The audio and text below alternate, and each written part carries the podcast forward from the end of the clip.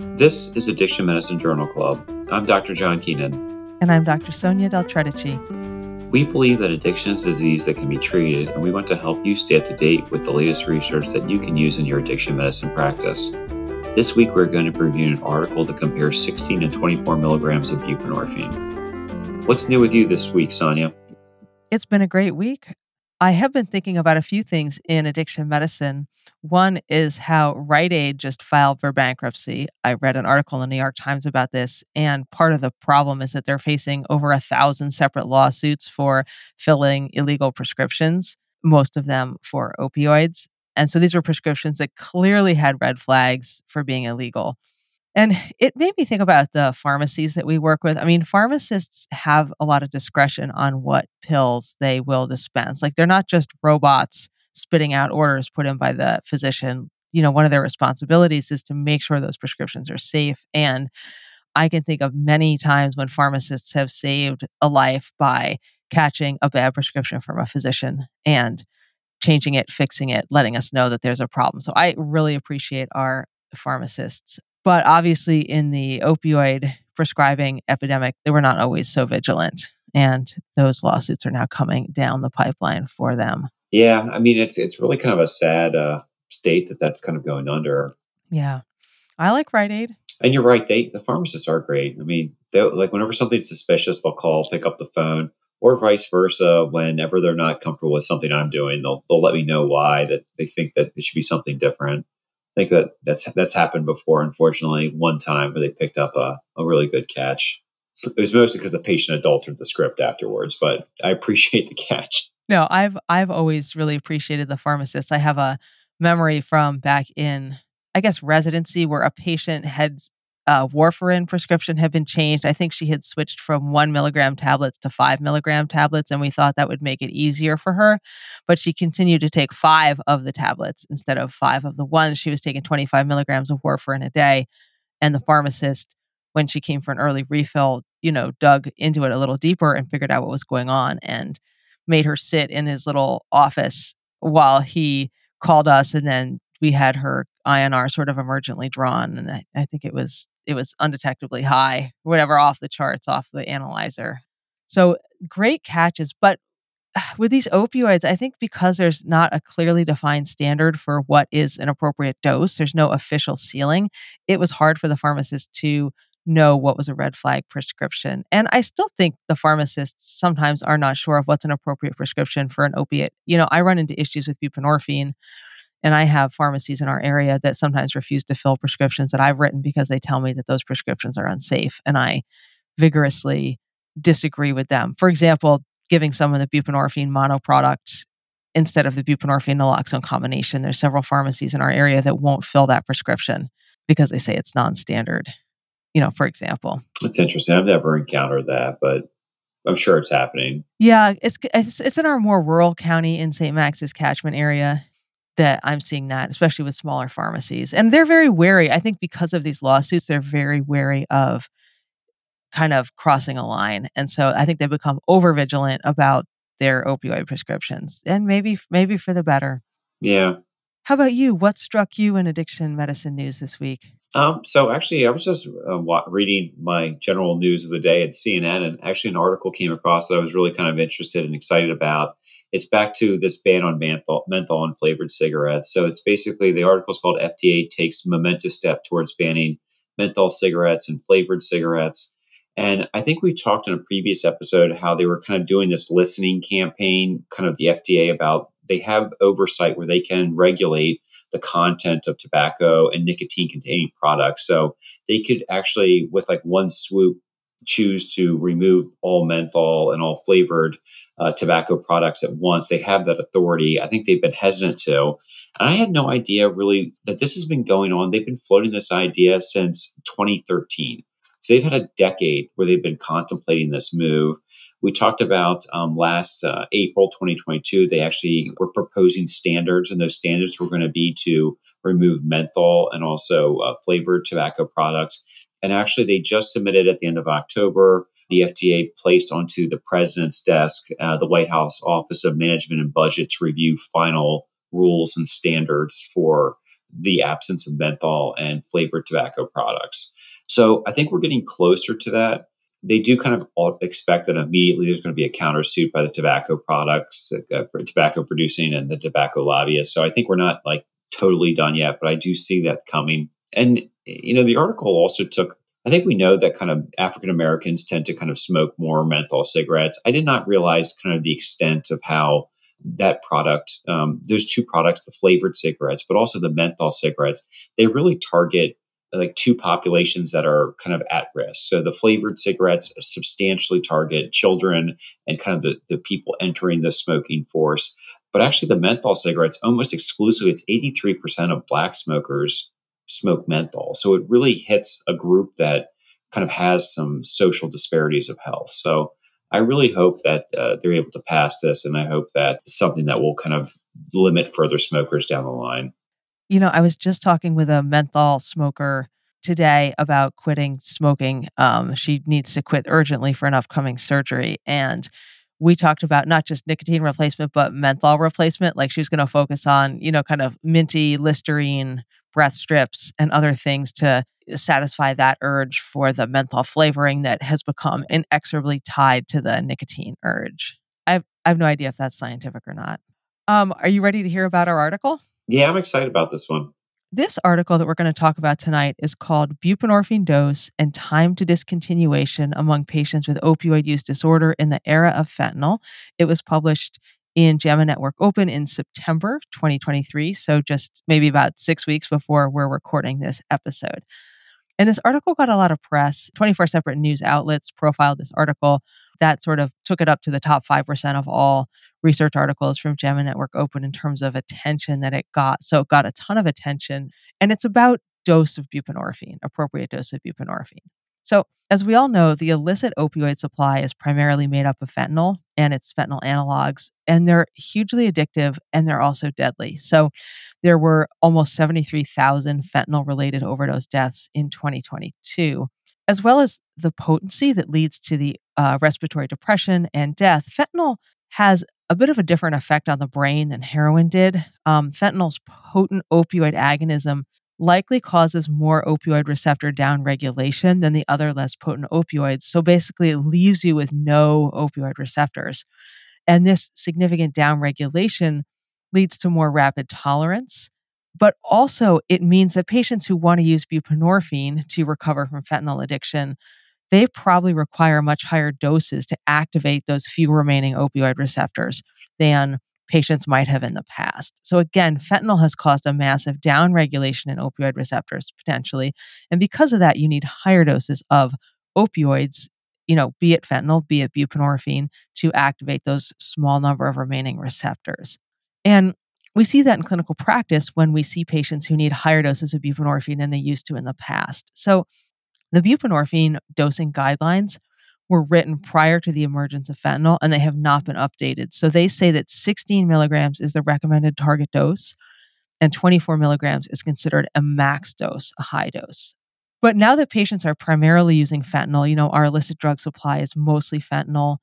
Many of us in practice are finding that our new patients they don't feel comfortable or normal on 16 milligrams of buprenorphine. It's just not enough.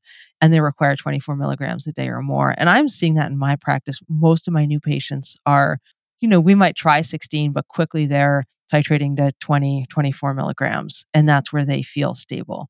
John, have you seen this trend in your own practice? I've started to see more kind of patients coming to me like stable or kind of from other areas on 24 milligrams. You're right. It was relatively rare before but yeah, definitely something I see more of than I used to. Although I take a lot more patients too, so I'm not sure if that's also a reflection of just that that's like a reputation I have in the community. So it, it's just very interesting to me because I previously I felt like a dose of 24 milligrams of buprenorphine was kind of suspicious. Like it, it meant that maybe there was diversion going on or the doctor had been prescribing too much or something. But I see it so frequently now, I do feel like I have to reevaluate what I think about that dose. So, the clinical question in this study is what is the association between buprenorphine dose and retention and treatment in the era of fentanyl?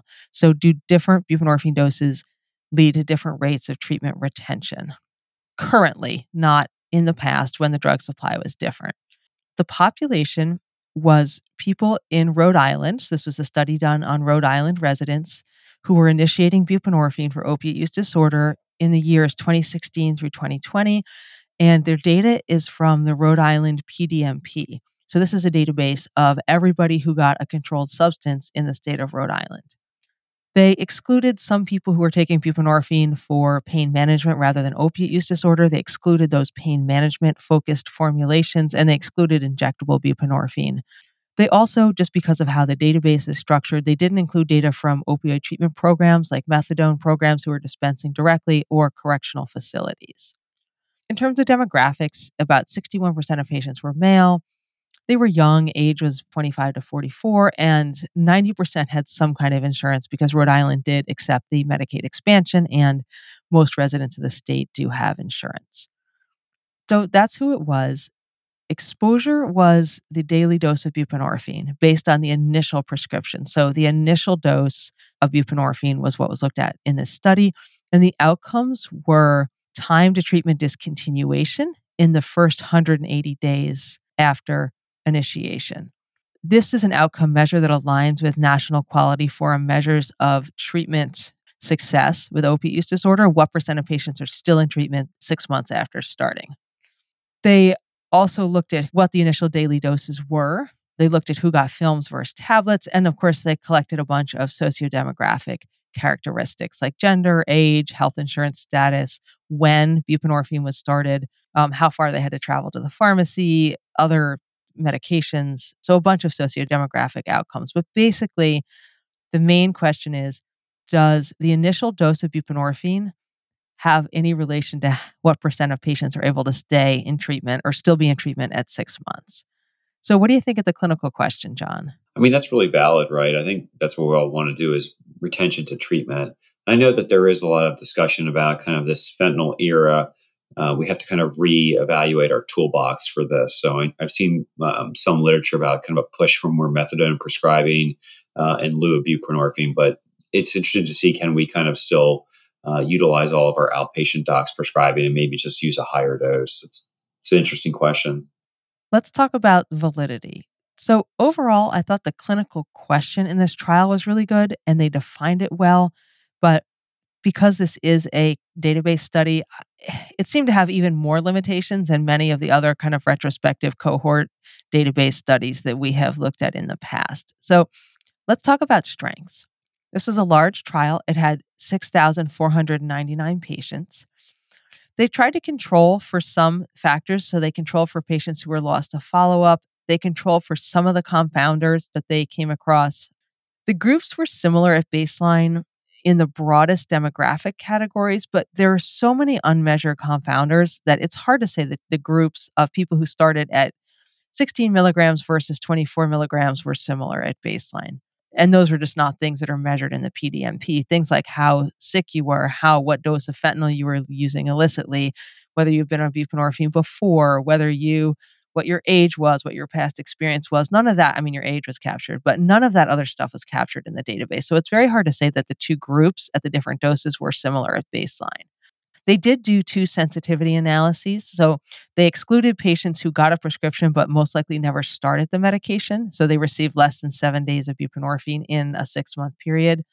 And they also looked at day 30. So they looked at who was getting what dose, not during the initial prescription, but at day 30 to account for kind of initial dosing changes within the first month when most titration takes place. And both of those sensitivity analyses led to similar results.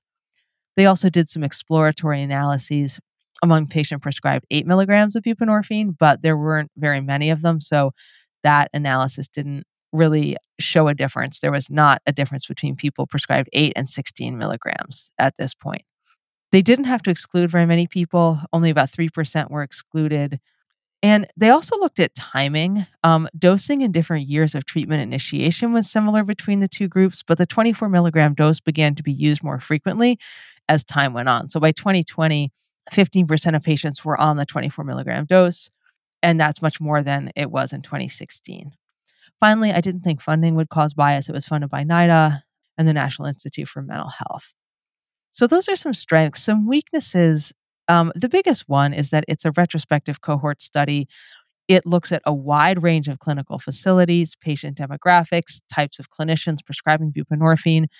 So it's very difficult to eliminate the confounding factors that may have led to the choice of dose and affected the patient's time in treatment. I mean, it's everything from a clinic like ours to a clinic maybe they required you to come in every week. I don't even know to telemedicine. All kinds of clinics were included in this.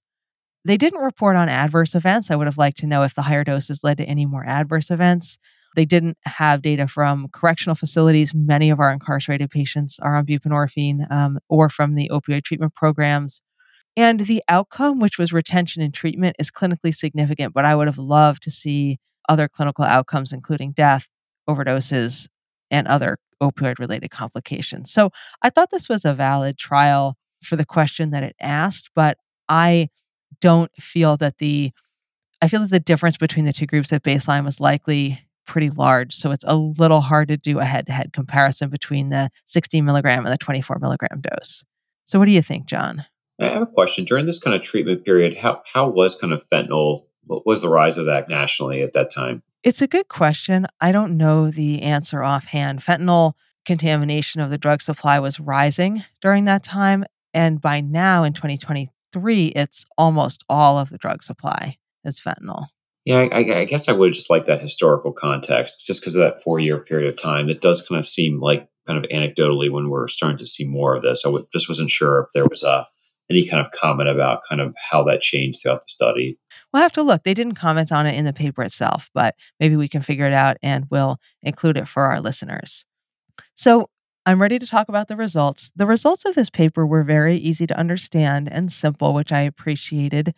The first question, which is the primary outcome, is what percent of patients had discontinued treatment at 180 days, or what percent of patients were still in treatment at 180 days. So more patients left treatment on the 16 milligram dose than the 24 milligram dose. So 59% of patients on the 16 milligram dose left treatment, only 53% on the 24 milligram dose left treatment. And that gave us a hazard ratio of 1.2 and a number needed to treat of 17 to keep a patient in treatment for 180 days. You would have had to switch 17 patients from 16 to 24 milligrams. So that's a pretty clear benefit to the 24 milligram dose. They also looked at whether patients required a dose change. So, in the 16 milligram initiation dose, 39% of patients required a dose change, and almost all of those were dose increases.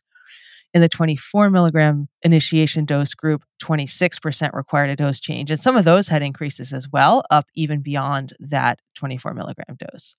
The average time to dose change was also much shorter in the 16 milligram group. So, more patients in the 16 milligram initiation group had to be titrated up. When they did their little side analysis between 16 and 8 milligram initial dosing, they did not see any difference between those two groups. So, at this point, the 8 milligram and 16 milligram doses are equally effective and less effective at keeping people in treatment than the 24 milligram initiation dose. If you're interested in what percent of people ended up on the 24 milligram dose, remember this was not a randomized controlled trial. Patients were not split equally between the two doses. So only 10% of patients were on the 24 milligram dose. 50% were on the 16 milligram dose and 21% were on the 8 milligram dose for initiation. So people on that higher dose were a minority in this data set. And as I said, they might have been sicker or different in some way than the other patients. So it's a little hard to compare them. So, will these results help me in patient care? I think so. Um, my patients are similar to those in this study. The treatment is feasible. I do prescribe 24 milligrams. The benefit is good. Retention and treatment, that's a great benefit for patients. And if you assume about a 50% relapse rate for those leaving treatment with buprenorphine, that's a very big benefit. If you can keep people in treatment, you can prevent relapse. In terms of harms, they didn't report any harms in this study. I personally don't see many harms of buprenorphine other than relatively mild side effects. So I'm not sure there would have been a lot more harms in the higher dose group. And the number needed to treat of 17 is pretty good to keep someone in treatment for 180 days. So, in conclusion, I personally will be more comfortable using doses higher than 16 milligrams right out of the gate if I need to.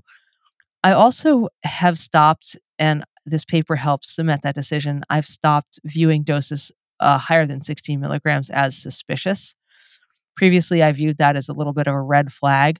But looking at this paper, if patients on the 24 milligram dose were somehow riskier, sicker, riskier, something was wrong with them, they would be less successful in treatment, you'd think, in this study. And this study showed that they were more successful in treatment, that that dose led to better treatment success than a lower dose. So this study really just makes me feel more comfortable with those higher doses of buprenorphine. And as an aside, similar articles have shown the same thing about methadone that methadone dosing has not caught up with the needs in the era of fentanyl. And patients also might do better who are on methadone if they're allowed to start and titrate up to higher doses more quickly. How about you, John? Will this article change how you think of that higher dose? I think that um, maybe I was a little less suspicious at the baseline than kind of you were describing, but certainly makes me feel more comfortable with it. And I think that the, you know, I, I, do have some people that have kind of over the years really showed me that they need that dose. And so I think that because of that, I have less reservation. It'd be interesting to see. I guess I still don't know who I'm going to escalate to 24 very quickly, though, out of the, you know, out of the gate. Because I think most of the time, what, what kind of results in kind of an escalation, at least that I've seen classically, is like someone on 16 still struggling, ends up using and continues to use, and then they kind of end up on the 24. I guess I, I would love to kind of define a population before it gets to that point that would benefit. Yeah, me too. Because most of my patients, if they're buprenorphine naive and starting fresh, they're doing an induction at home. And I have an induction protocol that takes them up to 16 milligrams in the first week.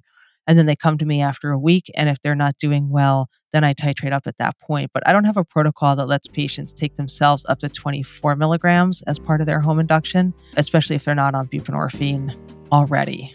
So maybe I need to figure that out and put that into a new handout for people. It's a great article. I appreciate uh, making me feel really comfortable with that topic, though. Yeah, me too. I'm really glad we covered it. Well, thank you for listening to the Addiction Medicine Journal Club. The best part of any journal club is the conversation, and we want to hear what you have to say. To have your opinions about the article included in future episodes, send us your comments on Twitter, Facebook, YouTube, Spotify, email, or join our Facebook group. The links are in the show notes. Original theme music was composed and performed by Benjamin Kennedy, audio editing by Erin McCue, produced by Dr. Patrick Beeman and Ars Longa Media. Addiction Medicine Journal Club is intended for educational purposes only and should not be considered medical advice. The views expressed here are our own and do not necessarily reflect those of our employers or the authors of the articles we review. All patient information has been modified to protect their identities. Thank you for being part of the conversation and have a great day.